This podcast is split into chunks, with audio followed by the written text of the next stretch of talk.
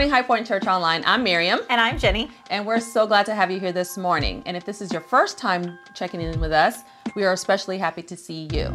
Jenny, what's going on? like, so we're finally in December, right? Yes, December. And that means craziness but wonderfulness. We have a lot going on this Christmas. I'm sure you do personally, and then as a church, we do.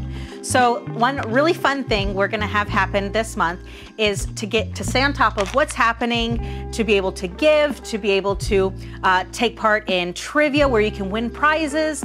Then we're asking that you text CHEER, C H E E R, to 97,000.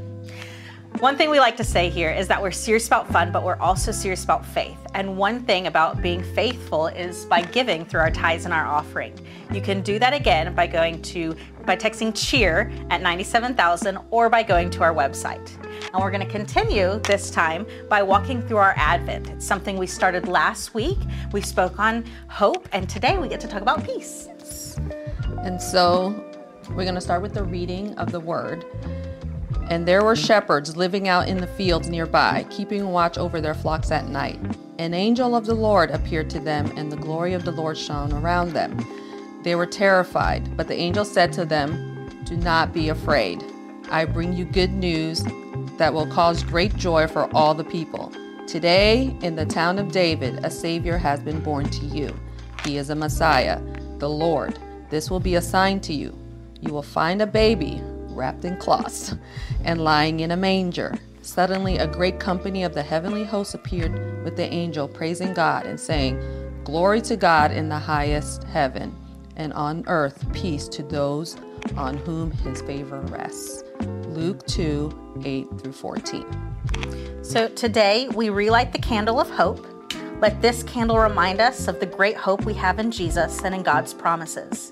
As we light the candle of peace, let it remind us to prepare our hearts for the coming of Christ. Join us in prayer. Father, help us prepare our hearts for your coming. We are so grateful that you bring us your peace. Help our hearts to welcome you and make a home for you in this season. In Jesus' name, amen.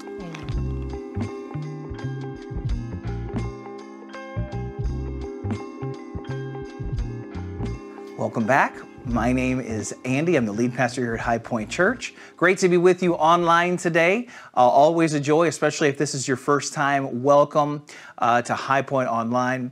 Uh, it's a great time uh, to worship together.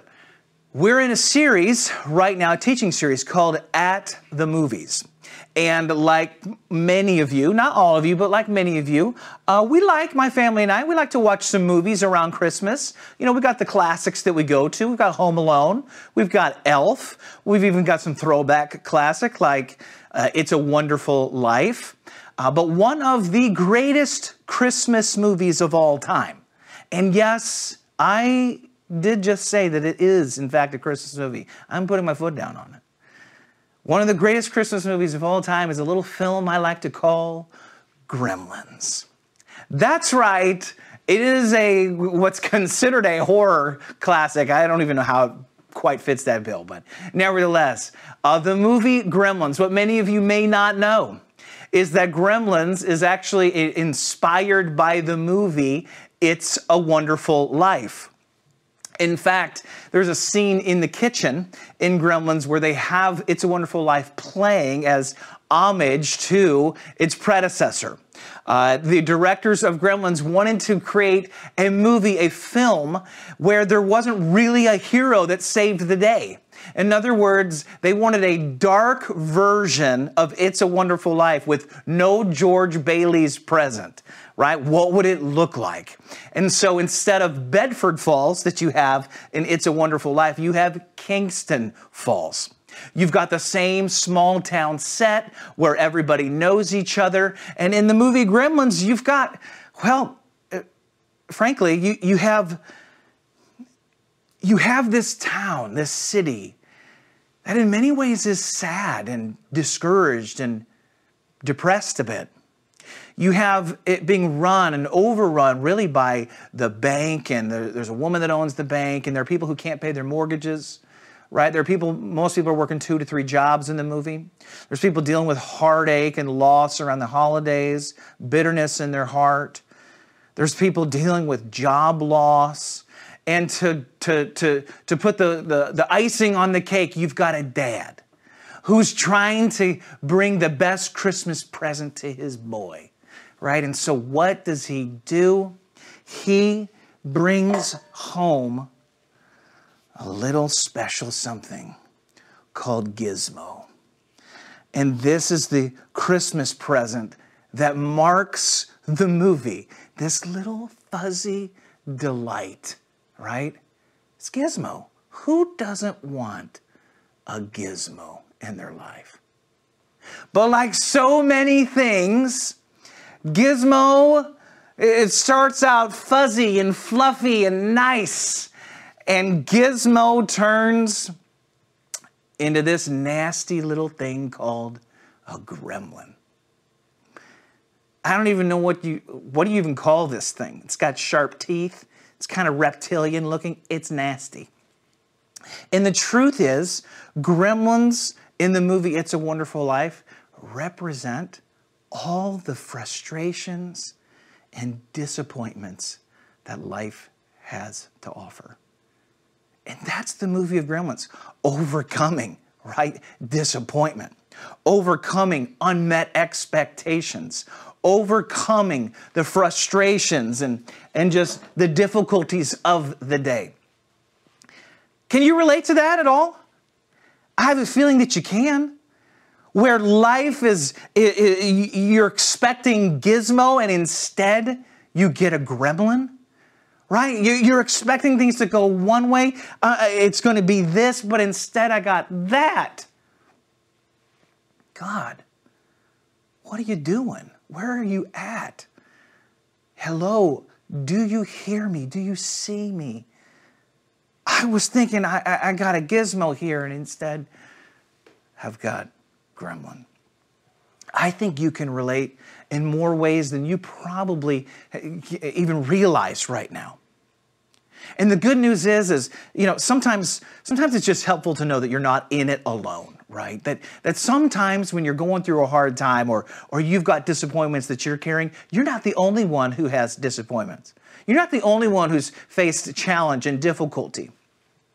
Not only do the other people watching, people in our church, people in your community, but when we read the Bible, you are not alone. So do this. Turn in your Bibles to Isaiah chapter 9 today. We're going to get into the scriptures and look about uh, what it means to really walk through disappointment in your life.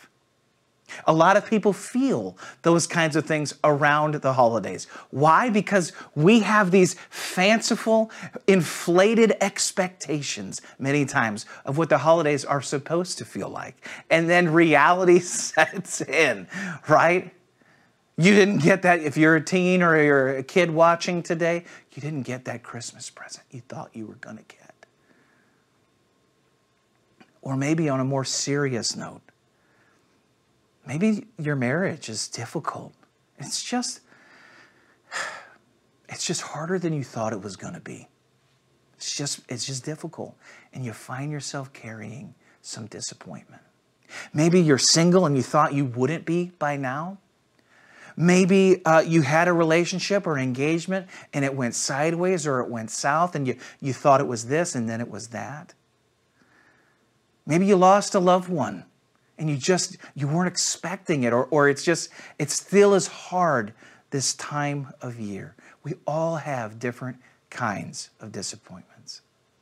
So turn with me in isaiah chapter 9 as we get into the bible and we let god's word help us walk through it isaiah 9 1 and 2 this is a prophetic scripture right this is this is foreshadowing the coming of christ and Isaiah prophesies in this moment, the prophet. He says, There will be no more gloom for those in distress.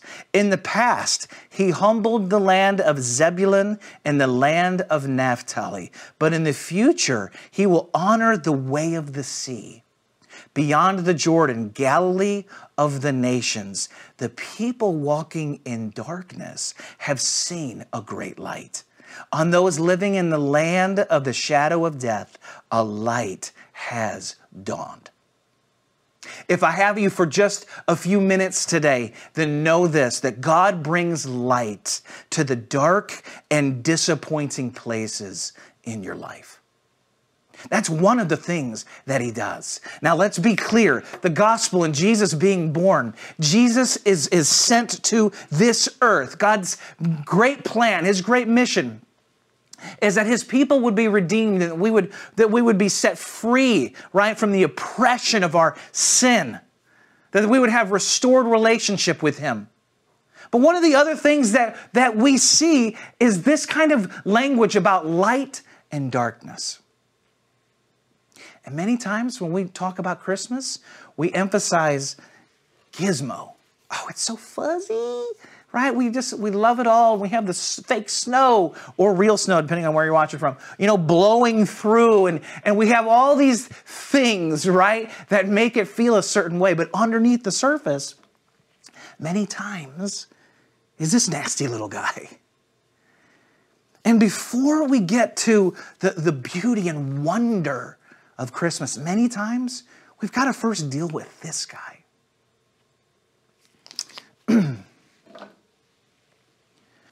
when we read about Isaiah prophesying, he's, he, uses, uh, he uses, he's talking about two places, Zebulun and Naphtali. And we, many times, if you're a Westerner, right, maybe you grew up in the church, you, you, you might know what that is, you might know what it's a reference to but it's a, it's a geographical place. It's actually the names of two of the tribes of Israel.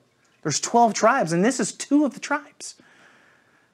And before we get to the light that Jesus is to the nations, what we first see prophetically in Isaiah chapter 9 that Jesus repeats in Matthew chapter 4 is that Nebulun eh, or Naphtali and Zebulun are going to receive the light of God, those who are living in darkness. Isaiah is speaking specifically about these people. Many times we look at it prophetically as, as this is a message to the nations, and it is, but before we understand it as good news for the world, we're to understand it as good news to these two tribes. And so we have to ask ourselves what is going on in Zebulun and Naphtali that they are described as a people living in darkness, in the shadow of death. In other words, a place plagued by just discouragement and feeling depressed and it being a place of perpetual disappointment. Well, what you may not know is that Naphtali and, and Zebulun, they are the two northern tribes of Israel. They're two of the most northern tribes. And so when God is leading his people to the promised land, right, this is where uh, Naphtali and Zebulun, this is where they set up shop, right? This is where they end up as tribes and their, their people grow and multiply. This is their homeland. And it's northern Israel. Well, a lot of neighbors don't like Israel and they want to fight and they want to take Jerusalem. And you have Assyria and you have Babylon and you have uh, not just Assyria, you have Syria, you have, you have surrounding nations that are in perpetual battle with Israel over and over again, and they take them into exile and force them into slavery. And it's a tough road. But it, many times, instead of traveling the desert to attack Israel and to try to take Jerusalem, where would they come? They would come in through the north. They would come through Naphtali and Zebulun. And so the two places that found themselves crushed by neighboring armies over and over and over again were these two places. You would have found yourself once again dealing with pain, once again feeling loss, once again having your farm ransacked, pillaged, embattled, stuff stolen, people killed. Once again, over and over again through the years. And so this place, Naphtali and Zebulun, it became it became a place that where people knew, like, oh man, that place. Whew, it's sad there. It's disappointing there. And so when God shows up and he speaks through the prophet Isaiah the good news that's that the light coming to right the world well it comes first to a very specific place. A place that has felt like the shadow of death and a place that has felt like living in darkness.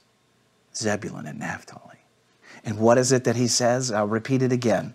The people walking in darkness have seen a great light on those living in the land of the shadow of death a light has dawned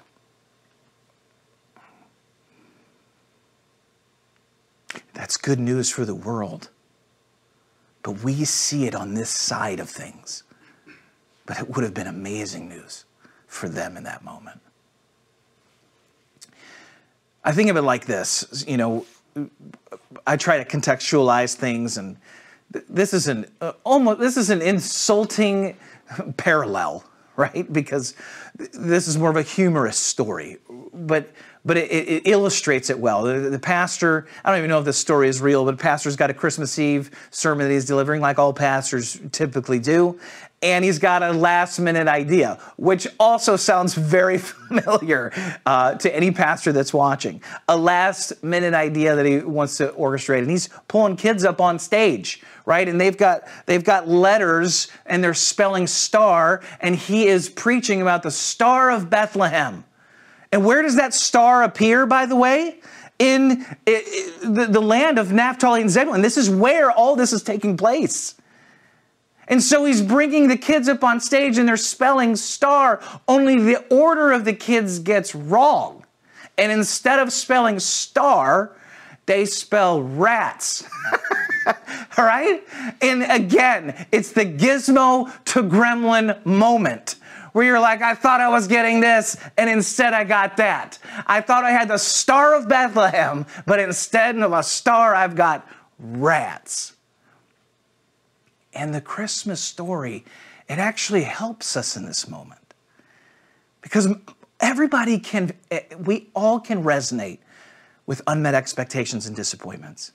But Christmas, the Christmas story, of Jesus being born, it resonates so strongly and powerfully with that sentiment and that experience. But many times it's overshadowed by the cultural accoutrements that we put around it.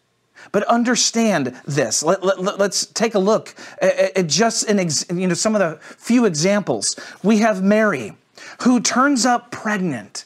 Right now, imagine that you're engaged. Imagine you're going to get married. You've got some ideas about how this is going to go. Now, I can't put a Western, you know, lens on what a Jewish engagement at that time would have been like, right? Like, I don't know all the details of it, but I can promise you, you weren't planning for this.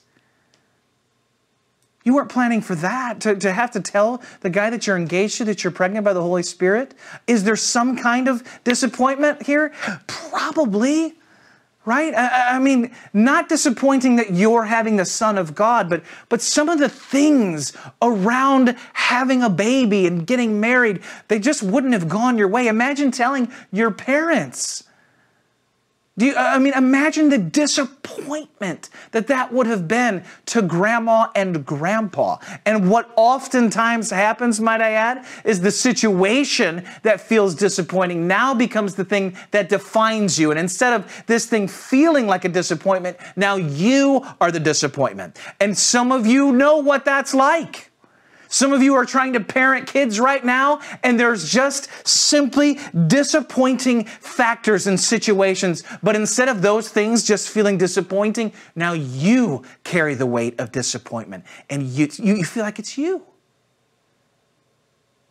I'm the problem. I'm the disappointment. You finally, you know, you, you're, you're getting ready to, to have the baby, and you're told that you got to travel 100 miles walking for a census. if I told that to my wife when she was pregnant with our first, oh, there would have been a lot more than disappointment happening. Okay? But that would have been disappointing. This isn't how you want to spend, right? The final days of your pregnancy. That's disappointing. You get there, there's no room You don't have a place to even have the Son of God that you've been told you're carrying. Oh, that's disappointing. You have the baby, and it, I mean, again, I know there are some cultural differences here, but I think there are some things that just ring true regardless of your ethnicity, nationality, regardless of even your age, in your experience, where you live. When you have a baby, it's a thing that you celebrate. You have a baby, you want to show your baby off to your friends. Right? Like, he's here. And where is Mary? She's maybe with some family, but certainly not with her friends, not with the people that she knew. There wouldn't have been any, I mean, the, where's the party, right? Where's the celebratory moment? I don't know that she's getting much of that. I don't know that she's experiencing much of that. I got to think if an angel shows up to you and, and tells Mary, You're going to have the Son of God, the Messiah, the one we have long waited for you're the one who's going to bring him into this world. Joseph, uh, your wife, Mary, she's carrying the Son of God, the Messiah, the Anointed One. You're going to be his father. Okay, wow. You get past the fear, and now you you you you accept the reality that this is in fact happening. You are bringing and are going to parent the Son of God, the Messiah. Now, if I'm Mary or Joseph, I've got some ideas as to maybe how this is going to go. I'm thinking if this is God's Son, the Messiah. I'm thinking the red carpet's going to get maybe rolled out a little bit here. I'm thinking, you know, that, that maybe there's going to be, you know, some, you know, and some horns being blown and, and like the celebration and all the things and all the things. And instead, I'm walking a hundred miles I'm, I'm facing shame and embarrassment. I get to, to, to Bethlehem. There's no place to even have this child, so he's born in a stable. People hunting after him to kill him. Oh, I'm thinking I've got the star of Bethlehem, but it feels a lot more like rats. Oh, shucks ratty stable, chased by a rat king named Herod. Gizmo, and instead I've got a gremlin. That's not to say or to take away from the wonder of Christmas or the fact that it is, in fact, good news. But many times we forget that we celebrate it on this side of the scriptures. But if you're living through it, you're wondering what on earth is going on. Sound familiar? Yeah. Many of you have asked the same thing God, what are you doing? I'm so disappointed. This did not work out the way I thought it was. I thought you were saying this, and you just, and it wasn't that. Where are you? Do you see me? Do you see what's going on? How do we walk through those disappointments? Well, here's the good news. And I want to say this one more time with clarity, even though I haven't brought any explanation to it. And that is simply this that in the same way that Isaiah prophesied that God is bringing light to the dark places, in the shadowy places, and that those living in darkness have seen a great and wondrous light. God is still in the business of bringing light to dark places. That is the good news. God is bringing light to the dark and disappointing places of your life. Here's what I want you to know. Of all the places that God could have sent his son to be born, where did Jesus grow up? Where did Jesus spend his time ministering? Where did Jesus heal the blind? Where did Jesus preach? Where did Jesus speak to the masses? He did it in Galilee. He did it in Canaan. He did it in Naphtali and Zebulun. The, the place that, that's rejected, the place that people thought, oh, that's just, nobody wants to go there. That's kind of on the fringe. That's not, that's not the place of importance. That's not Jerusalem. Oh, no, no, no. That's out there. It's a place of disappointment, darkness. And yet, that is exactly where God sends his son. He sends Jesus to the place that's experiencing the shadow of death. Just getting by. That's where Jesus begins his ministry. John chapter 1, 76 through 79, we see Jesus and John the Baptist, Jesus' cousin, they're both prophesied about. Once again in John chapter 1, uh, John the Baptist is born, Jesus' cousin, and his job is to do what? Is to prepare the way for the Lord right? If you've ever been in a place with a lot of snow, right, and you got to get out with a snow shovel and you got to clear the path right? Like John the Baptist is the snow plow for Jesus who's just, he's making a way. He's preparing the way for Jesus to be able to walk on this sidewalk, for Jesus' ministry, eh, for it to be fruitful. John the Baptist is making it happen. But before he's born, this is what the scriptures say You, my child, will be called a prophet of the Most High. Speaking of John. For you will go on before the Lord to prepare the way for him, to give his people the knowledge of salvation through the forgiveness of their sins, because of the tender mercy of our God, by which the rising sun will come to us from heaven, to shine on those living where? In darkness and in the shadow of death, to guide our feet into the path of peace. See, John the Baptist is preparing the way for Jesus. And what is Jesus described as in this moment? He's described as the rising sun. Some of you might have a translation that describes Jesus in, the, in this verse as day spring. The day spring, the one who brings light. Now, I've been through, I've been through some tough moments, right? My dad died at 51 had some relationships uh, that have gone south, sideways, had some financial transactions and financial moments and business things and uh, church planting things, right, that did not go the way that I thought. I'm not in the city that I even originally thought that I would be in. And I didn't plant a church with the people that I originally thought I was going to plant with. Best friends ripped apart and all the things that go in between. And I mean, it was the I'm like any other person where you've experienced heartache and disappointment and difficulties. And on one such occasion, without getting into all the details of it, I sat with a, a pastor. And I never forgot the words that he shared with me because he, he's, he looked at me and it was one of those dark nights of the soul for me where it just felt like, man, is it, is it ever going to break? Like it's just, is dark outside. It's disappointing. And he looked at me and he said, Andy, you know, what time is it?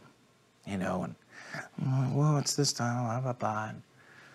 It's like, okay, when you go outside and it's one in the morning, how dark is it outside?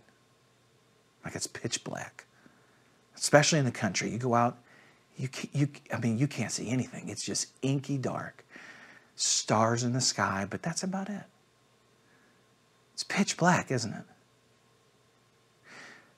You go out at four in the morning. How dark is it outside? It's still pretty pitch black. In fact, it doesn't feel any different, does it? Four in the morning than at one in the morning. Yeah, you're right, it is. It still is pitch black. And he looked at me and he said, But how much closer are you at four in the morning to the break of dawn than you were at one in the morning. you're that much closer to the day spring. You're that much closer to the one who's, who's bringing the, the fresh dawn of the day.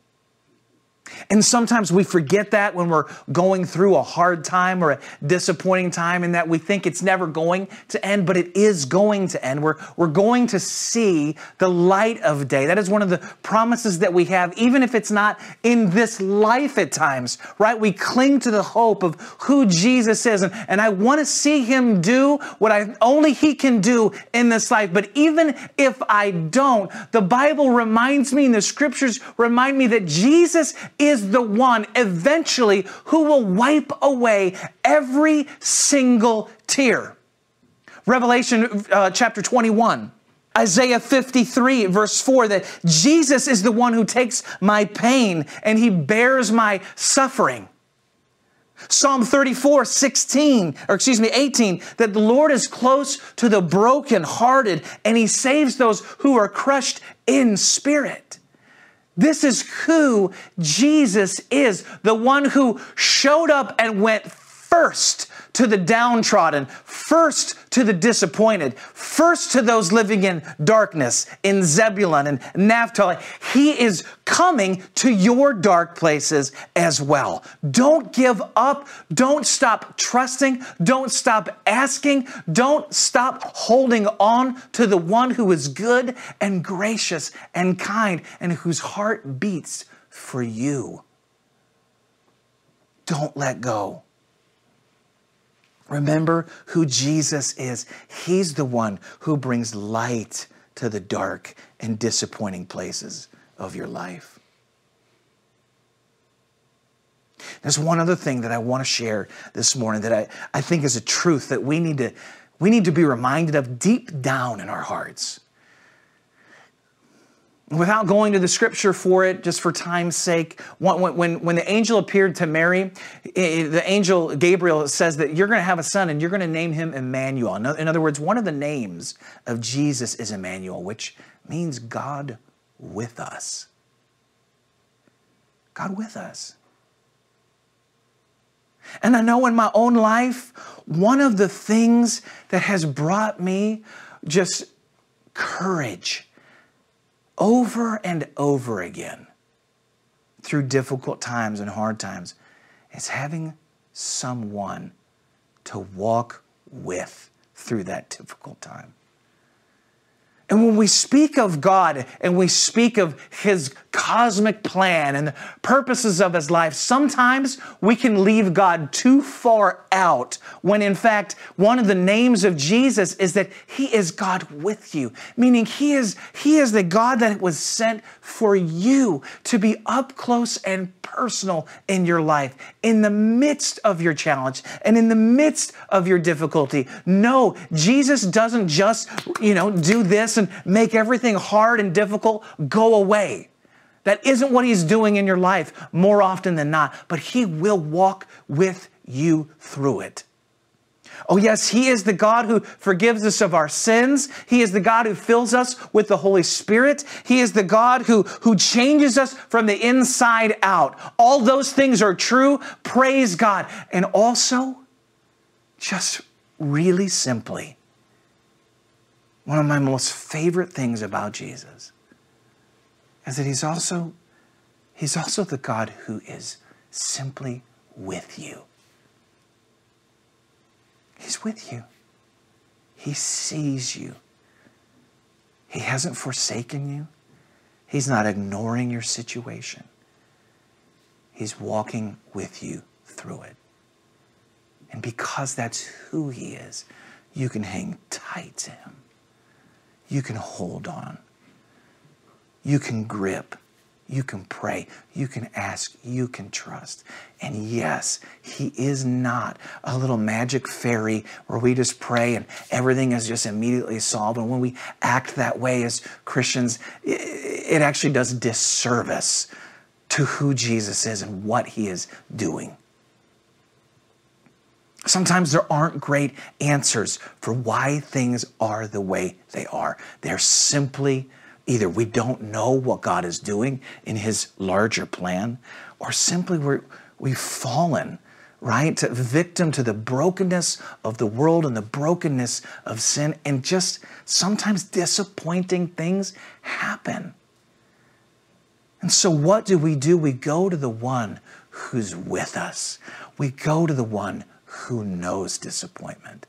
We go to the one who has faced pain and difficulty and overcome it. We go to the one who will eventually wipe away every tear and every bit of pain. We go to the one who's close to the brokenhearted and crushed in spirit, the one who bears our pain and our suffering. We go to him and we cast our cares upon him because he cares for us. That's who he is. That's what he does. And that is the hope and good news. Part of the good news is that those who are living in darkness would see a great light. And those who feel like they're in it, in the shadow of death, would experience the comfort and love of a Savior who sees them and is willing to walk with them, who's willing to walk with you. He sees you, He loves you, and He's with you. Let's pray. Father, thank you for this time. We thank you for who you are. You are the God who sent your Son, Jesus, the light of the world.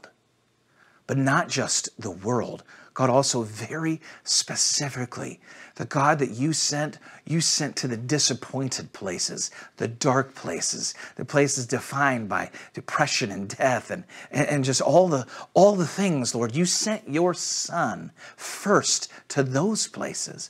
And Lord, we are thankful not only for the hope of who Jesus is for the world, but for the hope of who he is to us in our lives. God, we're all dealing with different things in our life that feel disappointing. And in this moment, I pray for courage to trust you again.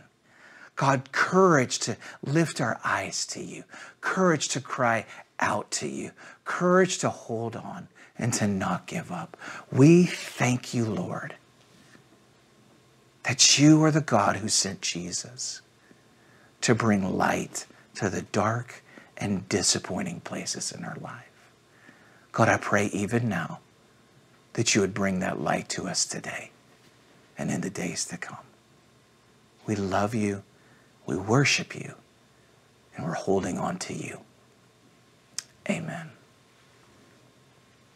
Amen, church. Thank you so much for being here. If God's ministering to you right now, I know you're watching online, and so it can be tough to know what to do. You can, right now in this moment, you can drop a comment in the chat right? And we'll have one of our team leaders uh, reach out to you, or if you'd prefer, you can find us on Facebook at High Point ATL. Um, if you're looking, the church is in Kennesaw, depending on where you're streaming from. You can send us a message on Facebook or on Instagram or even through our website, highpointatl.church. We'd love to help you take your next steps in faith and continue to have a great relationship with God. Merry Christmas. See you next week.